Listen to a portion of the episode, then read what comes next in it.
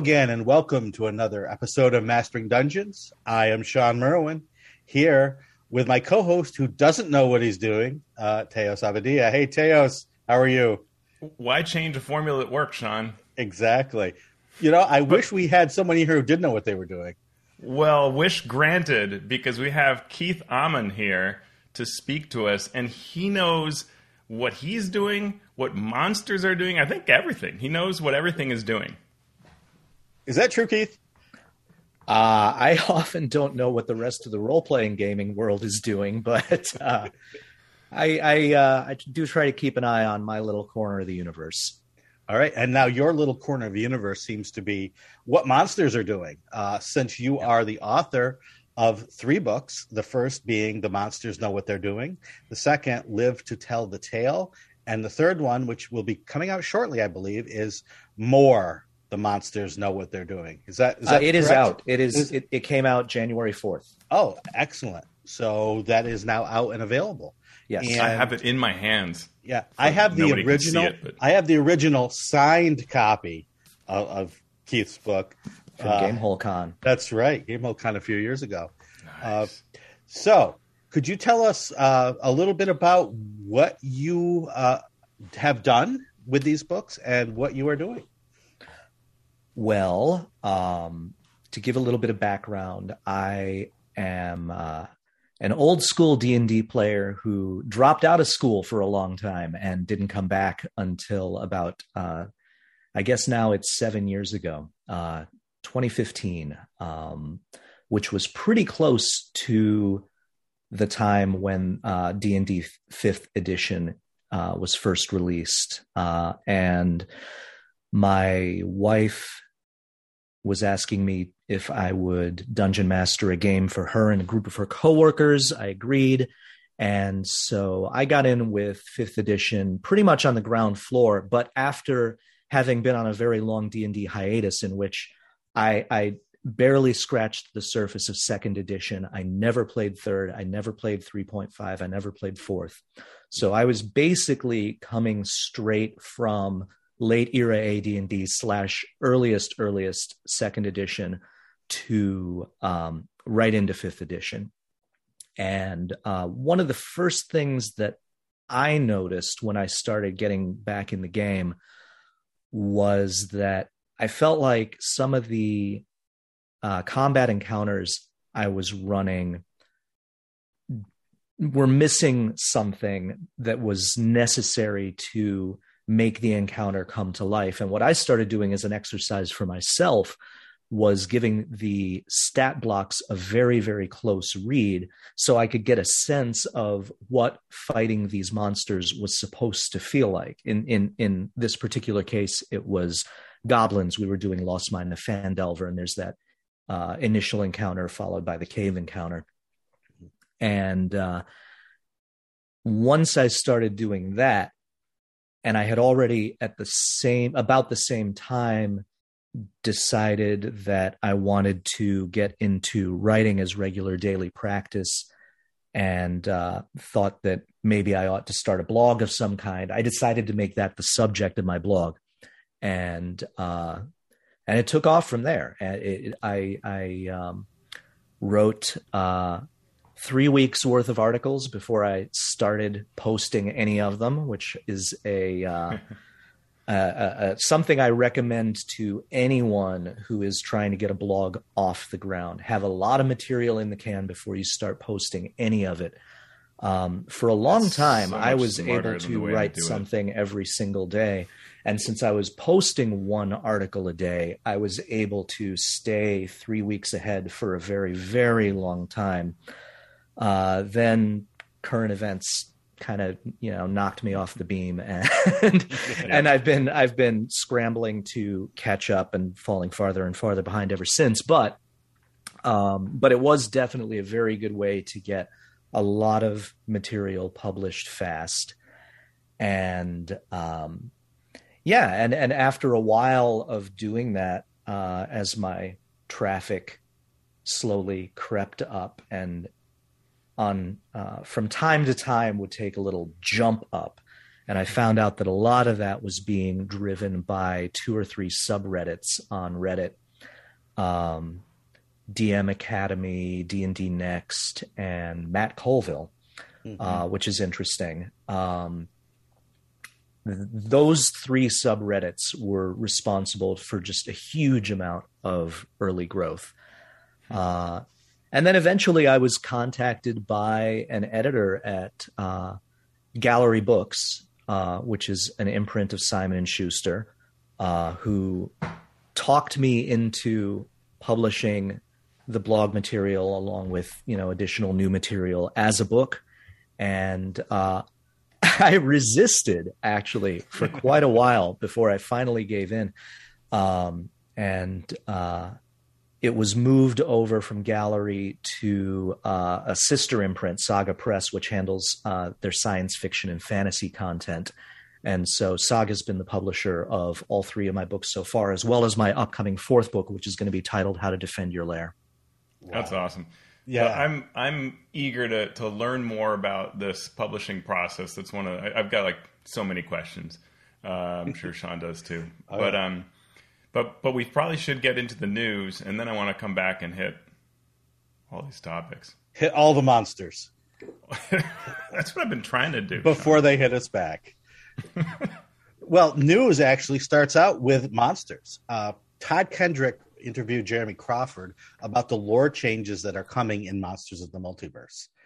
And it really hit home after reviewing Keith's work and seeing what Jeremy said about their new focus with these new monsters. Uh, Teos, do you want to sort of take us through what what Jeremy was saying to Todd? Yeah, it's super fascinating. In fact, as we were you know getting ready to record two other videos are out as well but this first one uh, and the link is in the show notes it talks all about the mentality behind making their changes to monsters and it starts with their new perspective which is the multiverse so because there are all these worlds including your homebrew setting that you might as a dm create when they are writing monsters they must now speak to all of these settings and all these permutations versus just representing the perspective of a single world or an amalgam of a few worlds, like your Forgotten Realms Greyhawk type history that the game had. Um, so, because of that, there are changes, and he provides kind of two examples.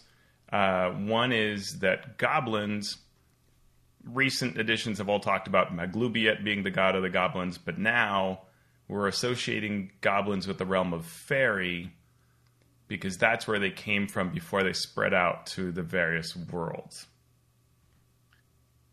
Yeah, that's that's interesting in the sense that cool stories can come from that. Mm-hmm. But it also sort of flies in the face of looking at monsters as a sum of the parts in their stat blocks and making it work across many worlds. Mm-hmm. Uh, so I don't know. It just I, I get it. I get why they're doing it. I just wonder how it it all works together when you're creating monsters that are meant to be used in a certain way, but now should be able to be used in many different ways. Yeah, and the other example they provided were changelings, and they said uh, Jeremy said changelings are not only in Eberron anymore, and basically says they were just always hiding in your other worlds. To which I go, that is an amazing, consistent high roll at stealth and deception checks. Yeah. Yeah. Retcon for the win, I guess. Nice, nice pivot years. there, though. Nice uh, yeah. rationalization after the fact. Yeah. Thousands of years of rolling deception checks successfully. Every single member of the changeling species, race, ancestry. Right. So they've been in Greyhawk forever, folks. Uh, forever. They just didn't yeah. know it. Yeah, now they're ready to reveal themselves. Okay. Um, yeah, I, I don't know. I, I, I don't I don't super. I kind of want to see more examples. I mean, I, I have the book. Uh, I did I did because of the designer in me and the collectionist in me. I did pick it up, um, but I have not read through all these changes to see how it goes on, on this front. You know, on this lore front, which takes a longer read through. Mm-hmm. Um, then it was also funny. Jeremy said that tortles appear in this in a printed book for the first time, which they were actually in the Critical Role: Explorer's Guide to Wildemount uh, hardback. So I thought that was a sort of funny slip. Okay. The Critical Role book is a book. Yeah, it's a book from Wizards, no less. Yeah, Okay. in fact. They were also in. Um, I got to look this up. Um, There was the Turtles Guide, which was a PDF. no, Yeah. they were in. They were in Mordenkainen's Tome of Foes. Oh, really? As well. Wow. That's interesting. Yeah. Okay. So well, as I a, thought as a as a monster stat As a mon- Maybe okay, he's yeah, I saying think this in is this the first time they're he in print means- as a playable Yeah. species. Yeah. So as a playable, they were in the Explorer's Guide to Wildemount um, as well. Yeah. But uh, then there's another video that's on spellcasting in monsters because that's been a big part of the the buzz. And Jeremy says there's been he calls it an ongoing conversation between staff and fans to re- reevaluate monsters to make them easier to run. Um, and so they've tried to throughout the process combine features, make things simpler for DMs, remove options that should not be used. And this features heavily in spellcasting, where they wanted to extract you know spells that weren't useful. Um, and he says monsters now have spells and magical abilities that are not spells, but he says that he sees this as something that's always been in fifth edition. And he says, you know, Mind Flayers, Mind Blast is magical and fantastic, but never intended to be a spell, even though it's magical in nature and you can't counterspell it and so on. Which I, I get, but I mean, to me, when you see an NPC monster stat block that's clearly casting Fireball, you've just named it slightly differently. I don't know that that there's a I don't understand why that is different, right? Or at least there's there's not an explanation given for it. Yeah. And I can deal with that, but I think a lot of people can't. Yeah. or at least have been on Reddit and everywhere else talking about that. Well, as as a big fan of not counterspell, uh, I'm fine with abilities that cannot be counterspelled. Uh, but I definitely understand the the rationale of people who are like things have been working in a way now they're changing. What do why? Yeah. Yeah, what do we do with that? Both in terms of rules and in terms of what the world means, what the world is, what these monsters are. Yeah. And what about races? Uh, So yeah, this is the most recent video. Uh, a couple fun things. He says Jeremy says that work began on races the year before last, so 2020 sometime, um, and that they've been dissatisfied for years that race has a disproportionate choice on your class.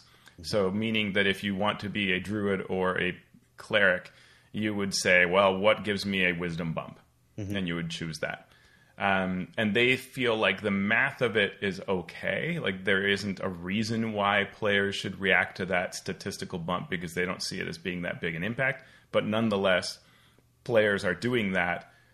We don't like that effect, so let's separate the 2 Um, then they secondarily, Jeremy says it's also story reasons, what he calls story reasons, as it appeared that all members of a race had particular differences, uh, you know, all more dexterous or all more, all more intelligent, and they want to move away from that. okay. Um, then they say that many races have new traits because design wise, they wanted to bring together different uh, approaches. So one of the things that I saw this was the Aasimar, you know, where there were like several different types. Now it's one, and you choose your particular feature, and they're all very similar. Um, traits like the Elven Trance, which you know it's just the plain old elf, has now changed. Where that is tied, I guess, because they had said this sort of ties into dreams and ancestral dreams. Now, when an elf goes into a trance, they can swap exactly what proficiencies they're getting from being an elf Okay. which is an interesting choice and and causes a lot of us to go, wow, okay, it's that's a real change, but but there it is, and that's the reason why. Okay. Um, a lot of traits they saw were cultural, which they want to get away from in this new multiverse view. So Hobgoblin, where it was all like I am militaristic, but that's a cultural thing. It's not a uh, what, what what Jeremy said was um, physical, mythical, mystical are the things they want to look at for what constitutes your trait. So they went back to hobgoblins as originally coming from the Feywild and the mystical gifts that come from those ancient days, and that was the actual core of what a hobgoblin should be, is what Jeremy explains. So I thought that was all very fascinating window into their design mentality and, and what they see as why they're you know doing these changes that we are looking at. Yeah, I, I wonder what that means then in terms of these these species as player options, but also as monsters. Because uh, does that carry over then? Because the stat block for the hobgoblin is all about martial abilities and right. And I, so I wonder how that impacts impacts that side of the coin, if it does.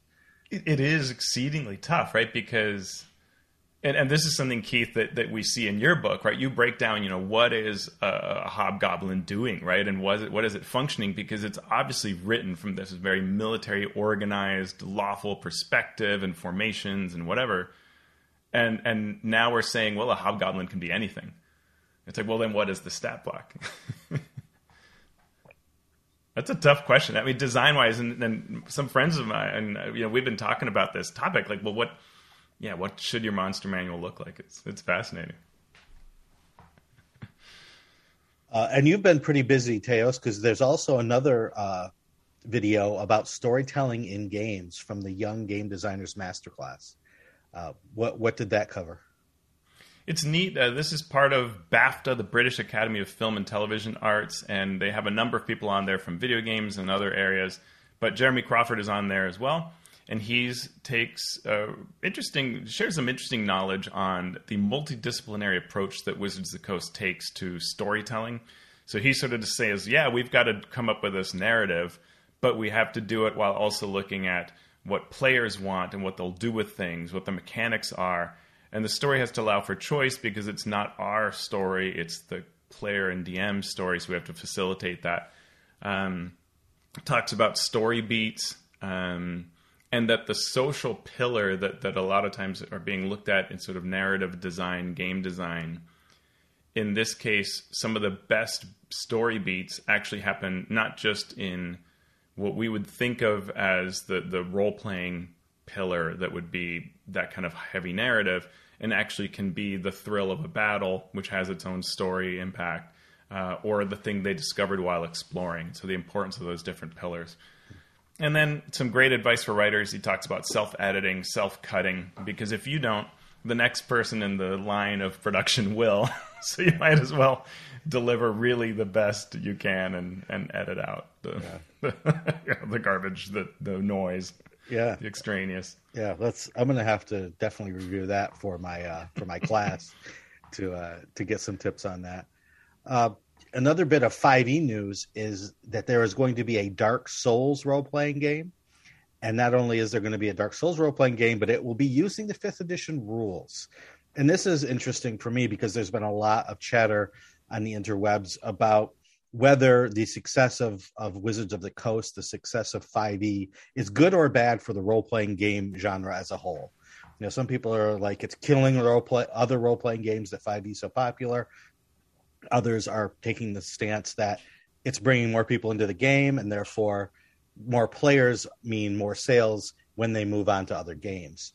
Well, 5, 5e is going to be the home of the Dark Souls RPG from Steamforged Games. Uh, they are the publisher of board, card, and role playing games, including Animal Adventures, Resident Evil, Horizon Zero Dawn, Monster Hunter World, Devil May Cry, and several other video game franchises that have been turned into board games, card games, and role playing games. Yeah, it's interesting. I, I mean, I, I think we're at a time when I think there's a nice balance between different types of role playing games and fifth edition. Um, having crowdfunding platforms, having all these different ways that people can sell things I'm not particularly worried about a particular RPG choosing to use 5e. And and if anything, it gives them a broad excuse to do something different with 5e. Whether they do or, or not, that's up to them. But 5e is an engine that you can do a lot too. So, yep. you know, that that's in their hands. They get to choose whether they want to just be like any other 5e game or or innovate. Yep, very true. Uh, the last bit of news I want to get to before we get back to Keith is One Bookshelf is hiring a community relations representative. This will be a full time position to communicate with creators and publishers to manage their questions and concerns. Um, and this is a job that we've seen other people do uh, a very good job at uh, because there are a lot of questions that come up about what we can and can't do on the various uh, parts of One Bookshelf. So you know, if you have that skill set and you're interested in getting into the uh, into the industry in that way, here's your chance. Um, that's uh, at drivethrurpg.com slash jobs. And the expected starting salary is from 44 to 52K in US dollars. And it's a pretty good job posting, worth looking at um, whether you are interested in the position or you're someone who might be hiring other people. Mm-hmm. Similar to the Roll20 job postings, this is a nicely detailed job posting, which is something that often has been lacking in our industry. So, good job, One Bookshelf, doing that. And that's all the news that's fit to podcast this week. Uh, let's get into our main topic, which is talking with Keith about his book franchise. Can I call the franchise? We're going to call the franchise. It's you, you it's definitely a series, I guess. Yeah, uh, there you go. I, I, I look at the uh, the populated uh, book listings on Amazon and whatnot, and now it is apparently the Monsters Know What They're Doing series, which is um, I you know I get why publishers do this. I think it's a little bit funny because I definitely see more monsters as being the successor to the Monsters Know in a way that Live to Tell the Tale really is not because it's more player facing and uh, i mean it, it's it is player facing as mm-hmm. opposed mm-hmm. to more monsters than the monsters know which are dm facing um, so it's it's kind of funny to to me to see live to tell the tale as number two in the series and more monsters as number three in the series i tend right. to think of the monsters know and more monsters being number one and number two and live to tell the tale being adjacent to that and and just to to go back to what you said earlier, right? For anybody who doesn't know, Keith has been running this amazing blog that would, you know, deliver to you something like, "Hey, let's break down, you know, uh, a beholder and how does it work, or a bugbear, or whatever," and and and say, let's take a look at, at its stat block and and what what is written around the stat block and what how should we run this how would this thing behave and and that's maybe the, my favorite part of it is you get into the head of these creatures. Well, I I see this as a form of role playing for the DM to engage in. Mm-hmm. Uh, there are a lot of people these days who see this as almost a sort of an ideological contest between the role playing side and the combat side. And uh, I think there are, there are people on both sides of that divide people who prefer combat and people who prefer narrative heavy role playing who see them as opposites and i do not see them as opposite ends of a spectrum i see uh i see knowing how to pilot a monster as in combat as a form of role playing for the dm to give the monster a way to express itself um, beyond just you know parlaying in a funny voice or something like that but actually it, it's the monster's way of being in the world that the that the DM and the players are creating. And from the player's point of view, I see knowing what to do in combat as a way of role playing your PC's expertise because they are out there in the world with a skill set. They know how to use that skill set. Maybe you don't think about how they're going to use all those skills in a crisis situation between game sessions, but your PCs do. They're thinking about that all the time because it's for them, it's a matter of survival. And hmm. so they're going to give a great deal of thought to, hmm, why did this spell or this maneuver not work in the last combat? And how can I make sure it works in the future? How can I, you know, recognize when is the right moment to use it and use it appropriately in that moment? That's a way of expressing your character just as the way they approach a guard or a shopkeeper is. Yeah, that's great. That's really so, good. I have a question. When you were getting into fifth edition, you were running the the essentials or the the basic set, mm-hmm. basically mm-hmm. the, the, intro set. Um, did you find that you needed to alter the way that monsters worked based on the strength of the party? Uh, so, in the sense that, well, this one encounter as written, if I ran the monsters to the best of their abilities, they're going to wipe the characters off the map. Or, I did go through the Lost yeah. Mine of Phandelver and manually calculate the difficulty of every single one of those encounters so that I would at least know when a difficult encounter was coming up. And in a couple of cases, I took away a couple of monsters or I added in a couple of monsters because I thought pacing wise that encounter ought to be a little bit easier or a little bit harder. I, I definitely tweaked it from that perspective once I realized that, uh, especially with less experienced players, the the potential for a TPK was definitely there. Mm-hmm. Uh, and so I wanted to make sure that I, at least as the DM, was not caught off guard by that. Mm-hmm.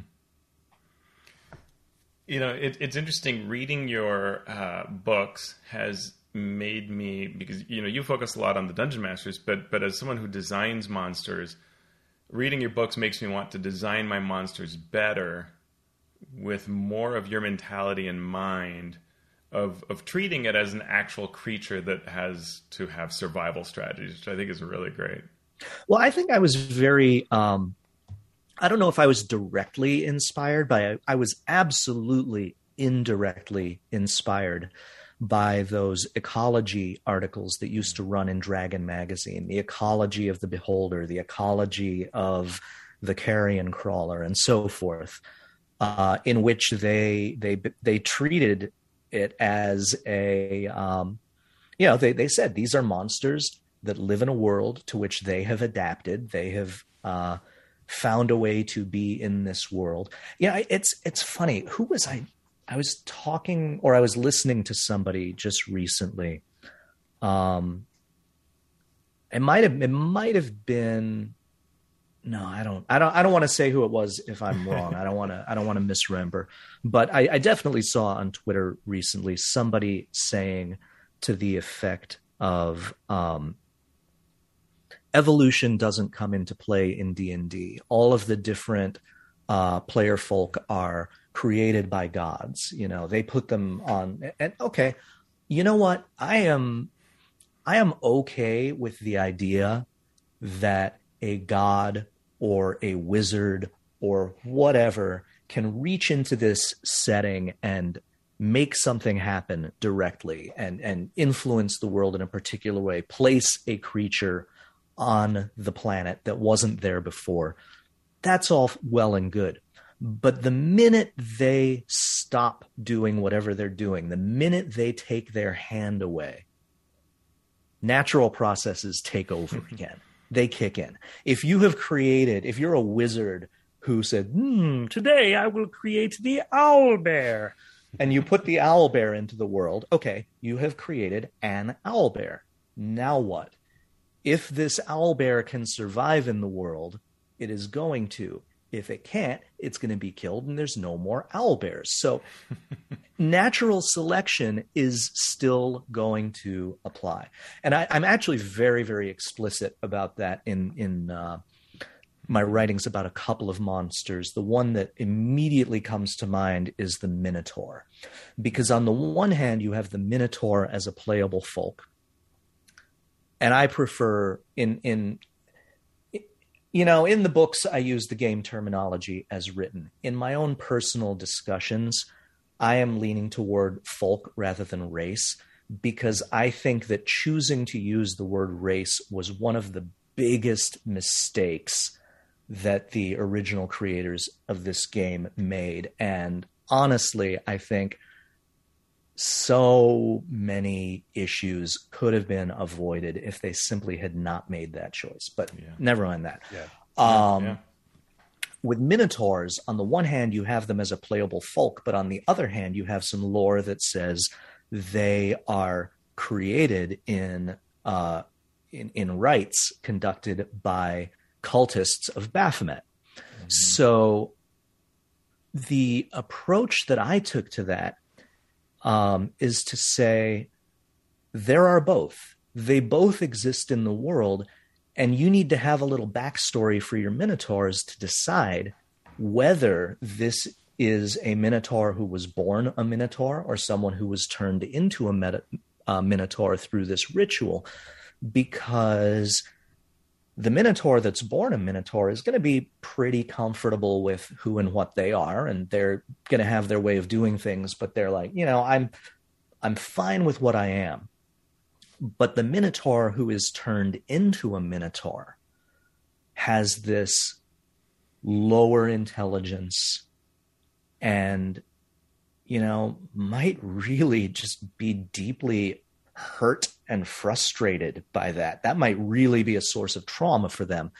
And they might deeply resent having been turned into this this thing that is not as yeah. smart and um you know maybe because of that um is um less inclined to preserve themselves when they are taking a lot of damage. Maybe they fight to the death hmm. because they're like, I have nothing to lose. You know, I don't, I don't particularly value this existence that has become mine. I'm just gonna, you know, yeah. Whereas cool. the Minotaur that's born a Minotaur is like, I got no problem with being a Minotaur. This is what I am.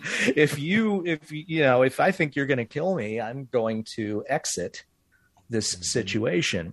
Um, so uh, I think I think acknowledging both the fact of natural selection and evolution as processes that take place even in a world with magic, side by side with the possibility of magic or divine intervention to shake things up gives you more story more options and um, it's just it's just something worth thinking about that's awesome well, and and it's been super well received your approach, right? Both both your blog, like I, I that's how I first learned about you. Is people would just say, "Oh, well, when I read this blog by Keith, that's when I learned and realized how to run this monster."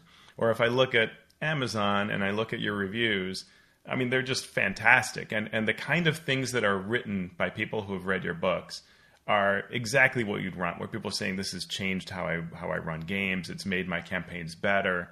Um, MOAR, your new book, is number three in new releases for D and D on Amazon after the rules expansion gift set and Call of the Netherdeep, right? The Critical Role book. I mean, that's really good, right? Like, and uh, and you've got the back cover. You've got Joe Manganiello, R.A. Salvatore, Cory Doctorow, and others uh, writing on it. So you've done well with this. It's been really well received. Uh, my how, my how... editor uh, did a really good job getting me blurbs, aimed way higher than I would have. That's fantastic. How, to what do you attribute that huge success? Well, one of the things I discovered from um, the feedback on Reddit is simply that there were a lot of people who were hungering for this kind of guidance. I speculated when I first started writing the blog that maybe if these uh, if answering these sorts of questions were something that was going to be helpful to me that it might be helpful to other people as well. Um, and it turned out that a lot of people really felt like they they needed this. Um, you know in addition to the verisimilitude question and and the uh, attempt to make the world feel more real and more lived in and the monsters truer to themselves and, and role playing them. One of the things that's um, a big motivator for me is helping people manage their cognitive load at the table because when you're a dungeon master, you got a lot of moving parts to keep track of at all times. And so that's going to take a toll on your decision making in the moment.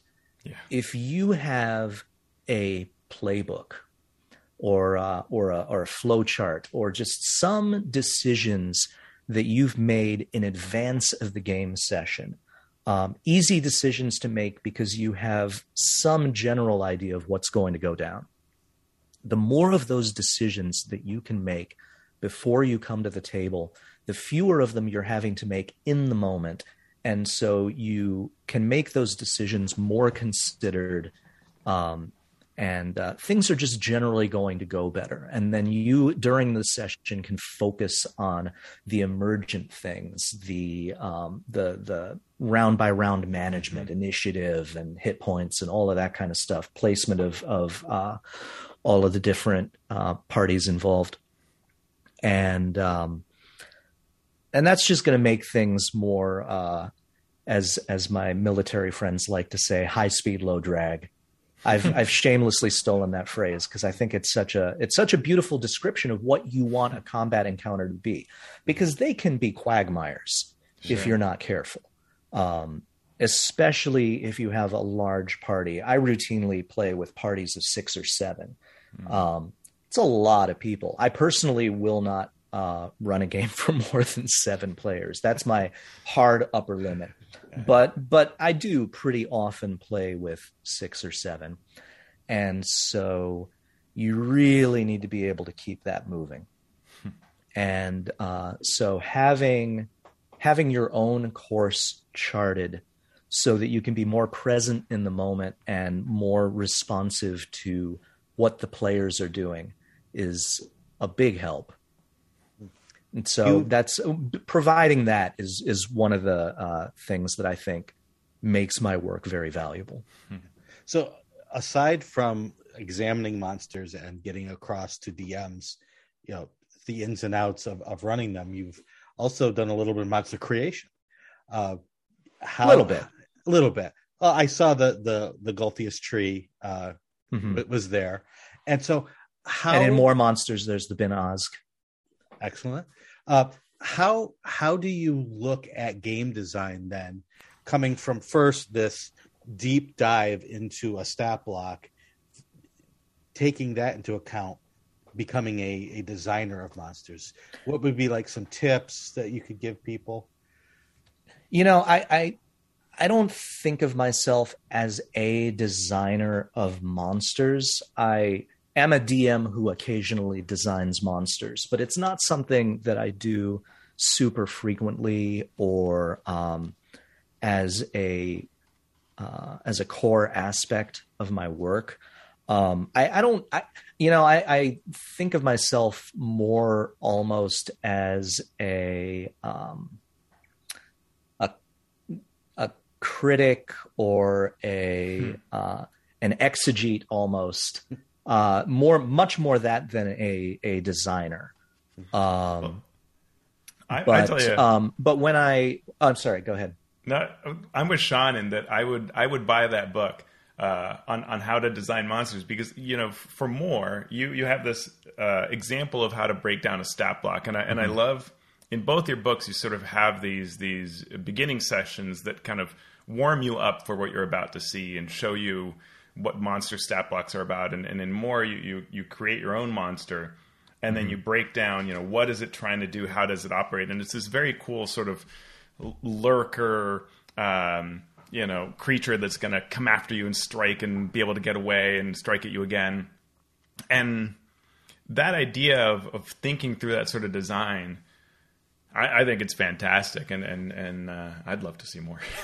well, I, I, I did with the Ben Ozg uh, very very consciously think about what kind of style did I want it to have? What kind of creature is this, and how does it live? How does it hunt? Um, and what would make it particularly scary to uh, those who encountered it. Um, and so the idea of it living underground and and having keen senses but no eyes, yeah. and um, having it be able to propel itself very fast through narrow spaces, um, and having it be able to move as fast, uh, squeezing through this space as the dwarf who's running away from it you know. Um, I totally had Alien Three flashbacks uh, reading this monster um, very happily. you know, so um, I guess I guess since since so much of my work is about trying to reverse engineer um, all of the existing published monsters.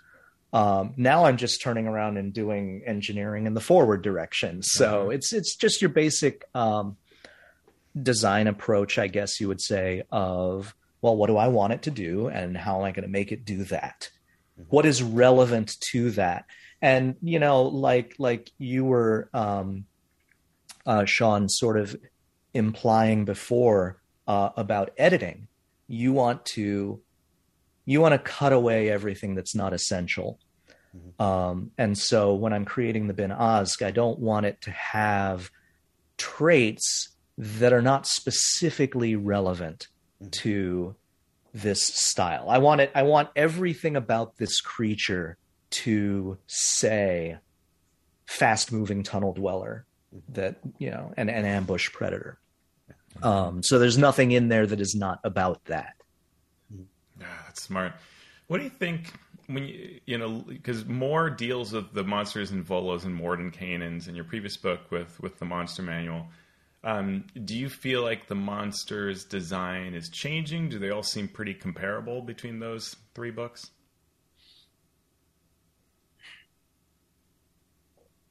I mean, well, I think the the salient distinction to make is less between the monster manual on one hand and Volos and Mordenkainens on the other, and between the monster manual, Volos, and Mordenkainens on the one hand, and Monsters of the Multiverse yeah. on the other, because that's where you really, really see the um, design pivot. And I I went out and got Monsters of the Multiverse. Uh, kind of have to. It's core to my job now. and uh, yeah.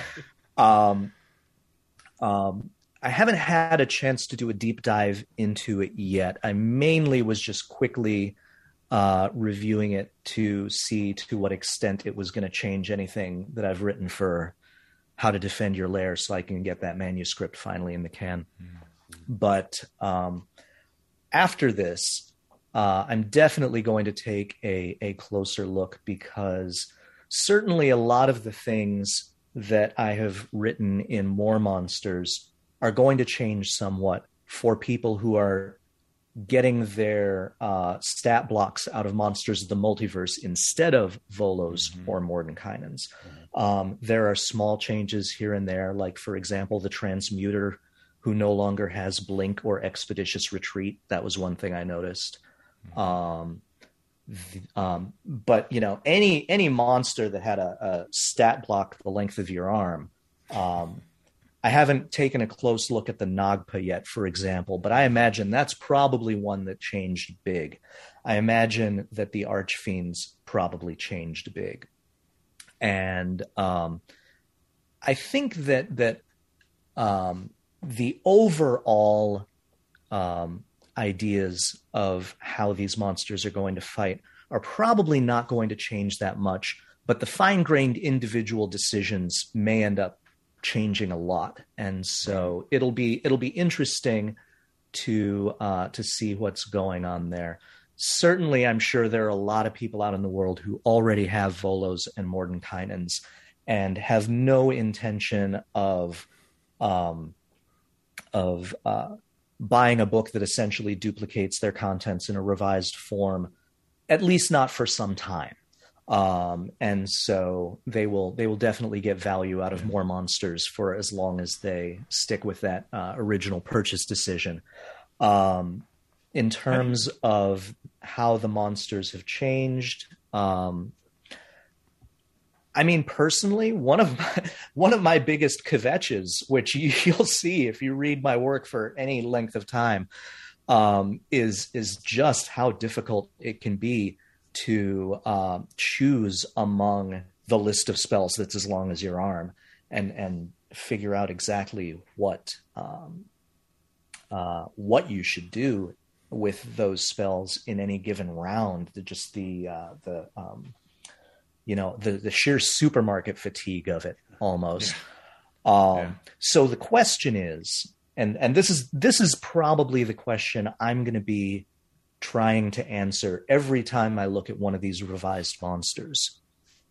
Is um, does the revamped list make this monster more like what it was meant to be, or does it change it into something else? Mm-hmm. Um, you know, I I uh, I have led a very um, renaissancey life and and had my uh, had my fingers in a whole lot of different pies. Um, in college, uh, I studied journalism and photography, and um, some of the um, some of what I learned in my photography program was just so valuable for me in terms of how I how I think about things, how I see things. Um, my uh, my mentor in the photography program was um, very big on getting us to uh, think critically and think as critics. And a lot of what he presented to us in a context of art criticism is extendable to cultural criticism, political commentary. Um, really, I mean, so many different things you can you can extend uh, some of those observations to. Um, he introduced me to the uh, quotation uh, by William James, uh, who said that when you are um, critiquing a piece of art, you want to ask three questions. What is the artist trying to do? Do they do it? And is it worth doing? Mm-hmm. And all three of those questions are important. And I, I kind of take the uh, I take that approach to the monsters. I mean, I, I don't do it in so many words, um, but certainly my approach is informed by that. I want to know what is the monster trying to do? do they do it? Um, I'm less concerned with is it worth doing because this is a published monster. People are going to be using it. So okay, let's just let's just take its existence in the world and um, take that as a given, and then and then go from there. Um, but in terms of the revised stat blocks, now I'm going to be asking, you know, um, uh, was this worth doing? And in the sense of um, easing the DM's load. I mean, I that is yeah, absolutely sure. worth doing um, a priori, but um, but when you, you get down to the level of the specific changes, then it's was was this something that really needed to be needed really needed to be done? Like, did the transmuter really need to lose blink? I mean, that's a transmutation spell. Um, why, why that choice? You know, I mm. and and I would need to look more closely at the yeah. overall stat block to see how that fits in with everything else. But I'm I'm curious about that decision. Yeah. Those NPCs had um, each had a special ability reflecting their school, mm-hmm. which functioned like the school does in the player's handbook. Mm-hmm. Um, and now those features are made so that it sort of doesn't matter what spell type you're casting you know, it, it's just it's just a, a like a power oh, yeah, or a benefit they yeah. have, right? Which I thought was very interesting. So it's way easier to run. Do you lose some flavor? Sure. Right. Yeah. I think if you can of... if you can simplify the task for the DM mm-hmm. and keep the flavor, yeah. then you have done something very important and you've succeeded at it. Right. Um, if you start to lose the flavor, then mm. it becomes right.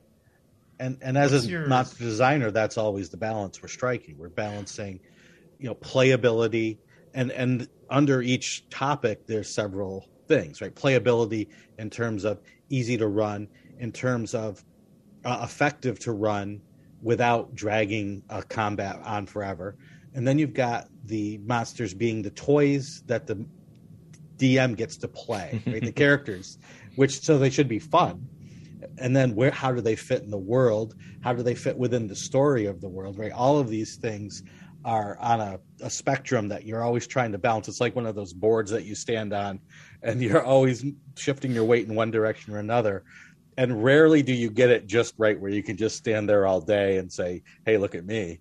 Uh, there's it's always tipping one way or the other. Uh, that's something that i you know as i talk with game designers and, and review monsters um, not that I just got through reviewing 400 monsters or anything, but you know those those questions are always always at the forefront. Yeah. Well, and, and specifically, what do you think, Keith, about this idea of taking that big spell list, but still having a spell list? You reduce it, but you still have the spell list, so you've still got to look that up. And now you have some specified non-spell magical actions that can't be dispelled or counterspelled is that a design concept that you liked? How do you feel about it? I will say that um, not having to keep track of spell slots is a big boon. Mm-hmm. Um, although you do you do still have to keep track of how many times a day they have used the per day powers. Mm-hmm. Um, so that is a um, that is a partial reduction uh, in workload, but not a full reduction. Um, I think I disagree with Shawn a little bit. I think counterspell is great. I I like the idea of of being able to you know use your own ability to manipulate the arcane weave and and foul up whatever somebody else is trying to do potentially. Um, and I think there is something lost in taking what was an offensive spell and turning it into a non spell magical attack. Um, because quite often, those are going to be the things people want most to counterspell. You know, holy heck, there's 8d8 of damage coming at me. Yes, I would like to make that not happen, please. I would like to uh, un- uncast this spell. Um, you know, it, it, it would be it would be a definite loss if you could only counterspell the incoming slow or the incoming fear and not the incoming fireball fireball um uh-huh. so and and and that you know the design of 5e has been so careful in terms of making everything meant to be read absolutely literally, which I think was a very, very smart move they did with this decision. Le- just leaving no ambiguity at all. Um, that was that was something very very important in my opinion that 5e did because uh, if you've ever dealt with rules lawyers boy howdy um, but um, but but it seems strange to me that wizards of the coast would start from this point this very very kind of almost legalistic um, make sure everything is worded exactly the way you want it to be. Make sure everything interacts exactly the way you want it to interact. You know, and it was it was that that made me realize it was thinking about that literalism that made me realize just how powerful conditions are in 5e and almost what a strange decision it is to relegate them to an appendix in the player's handbook they deserve a much more prominent placement than that because mm. they are a big, big, big deal. Um, but um, to to take an offensive spell and then turn it into something that is not a spell. Um, I really wonder why they would do that. I find it hard to believe that this choice was unintentional I find it hard to believe that it was an oversight just based on how they have handled things before. Um, but then again, there are other recent oddities like the the weirdly overpowered cleric domains in Tasha's, which a lot of people feel like they just can't allow because they are completely out of the league of every mm-hmm. other mm-hmm. subclass option for clerics. Um, I don't know. I you know yeah. I am I am privy to none of what is going on with that. So um, it, I well, I wonder you, a little bit. I've got um, another question I want to ask you yeah. very quickly around, and I'm thinking particularly of the Deathlock Mastermind, which was shared around a lot on Twitter.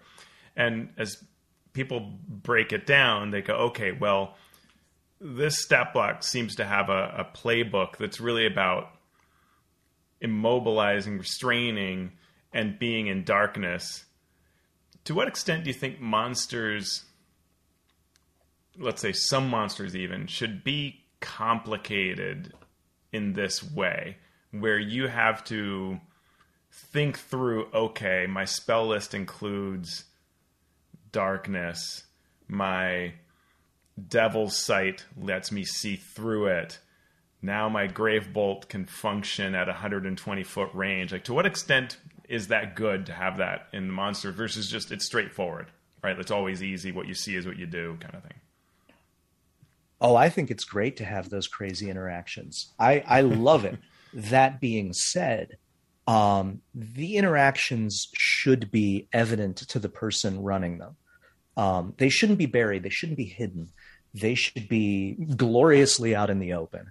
Um, you know, here is a crazy thing this monster can do. Here's something you might want to try with it. Like, you know, because because the possibilities are exciting. They are part of the fun for the DM to be able to break out. Like, here's how these things usually work. Now here's how it works with this monster.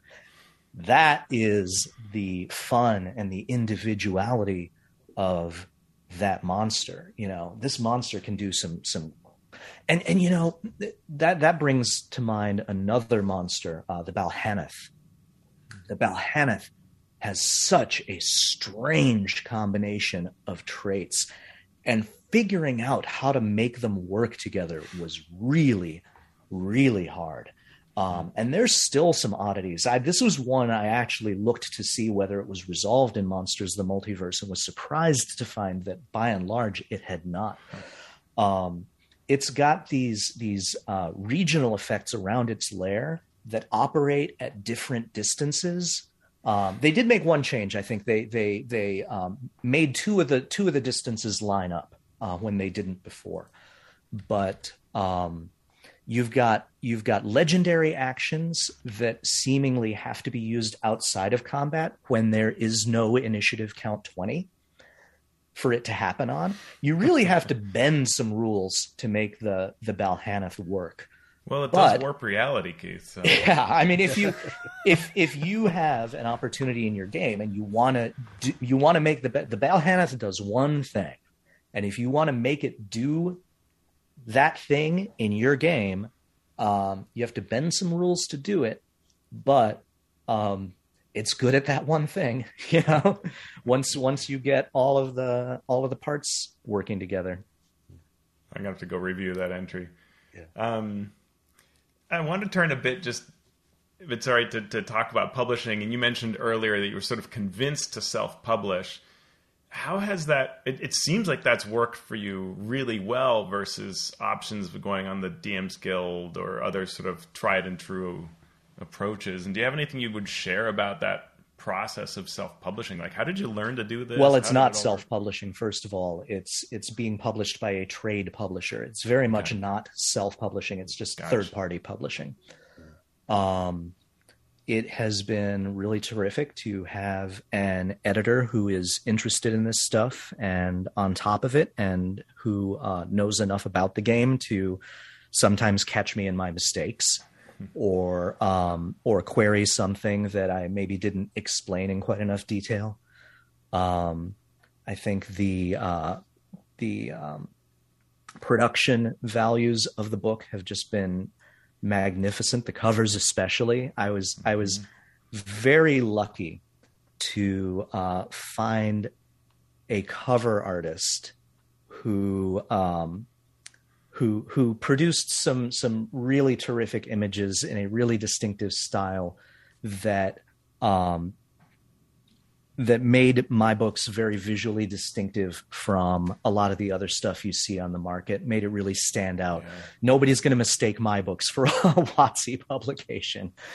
Um, and uh, and I think that's great because I think it uh, it captures some of the uh, some of the you know it's it's definitely a mix of reverence and irreverence that I bring to uh, to the game because I've been playing it for a long time. There's a lot about it I love, and there's a lot about it I really respect, and there's also some things that are completely full of it, and I'm not afraid to say that. and I think also if it were not for for uh, if it were not for my particular voice, reading this stuff could get very boring very fast. Um, so um, it's uh, yeah, it's it's been it's been very very nice. Um, I've I've I'm glad I took I'm glad I accepted the opportunity when it was offered to me. Now I did do a little bit of self-publishing And I have also done a little bit of DMsGuild publishing. Um, but the traction was nowhere near. Yeah. Yeah, I mean, every time, even though I have these books, every time I'm checking out of something, uh, it's would you like Keith's book? it's that's great, right? It, it's really fantastic, and and and the I mean, I'm sure it's based on the fact that the reviews are just glowing. So everybody wants to serve up your book, which is great. I mean, you've done amazing work here. Well, I'm I'm glad people like it, and it's helping them out. Yeah, and and the thing about publishing is right. It's not often you get an opportunity like this, and when you get no. that opportunity, to take the best advantage of it that you possibly can. Uh, yeah. And the, you know the writing in this book is just it's crisp, it's entertaining, it's insightful. It it does all the things that you want it to do to to speak to all uh, levels of experience with the game. So you know, kudos to you for for hitting that home run when that when that pitch was served up to you. Well, thank you for that. And and honestly, I mean, I I'm proud of my work. You know, I I have a background as a language professional. I've been a professional writer. I've been a professional editor. Um, so a lot of this stuff um, I was very well prepared for when the opportunity came along. Um, I was also very, very lucky. And there are a lot of people out there who are just as creative and just as clever as I am um, and and who have not had this kind of opportunity fall in their lap. And you know, it, it, it everyone deserves it. Um, it happens to me, but really, I, I don't think that I am um, uniquely uh, well qualified for this opportunity. There are loads of people out there who who are just as deserving as I was, and I just happened to be the one who got lucky. So for all of the other people out there who who would really deserve and benefit from a break like this, I wish them all the luck in the world too. Well, I nearly tripped over a stand full of these books at Barnes and Noble the other day. Uh, so, so uh, they're they're out there to be bought in the world anywhere that you buy books. Uh, and I want to first of all thank you, Keith, for coming on and talking with us and thank sharing you your me. wisdom and insight. I want to thank our listeners and our patrons who keep the show going. Um, if you would like to become a patron of the show, you can go to patreon.com slash mmp. So, Keith, if people want to follow your work, follow your thoughts on social media or elsewhere, where can they do that? I am on Twitter at, at Keith Ammann. I uh, have a personal website, spyandowl.com, which uh, features my books as well as um, my photography too, because I, you know, still enjoy doing that when I can. Um, I, um, my books are on sale, like Shawn said, wherever you like to buy books, independent booksellers, bookshop.org, Barnes and Noble, Amazon, if you live in Canada, Indigo. Um, and uh, if you would like to buy them from your friendly local game store, they can order them wholesale through Simon and Schuster distribution if their game distributor of choice does not carry it. That's excellent. excellent. I'm looking forward to the book of monster photography. Uh, we need you to get on that. they don't hold still very well. That's very true. Uh, Teos, where can I, I like that.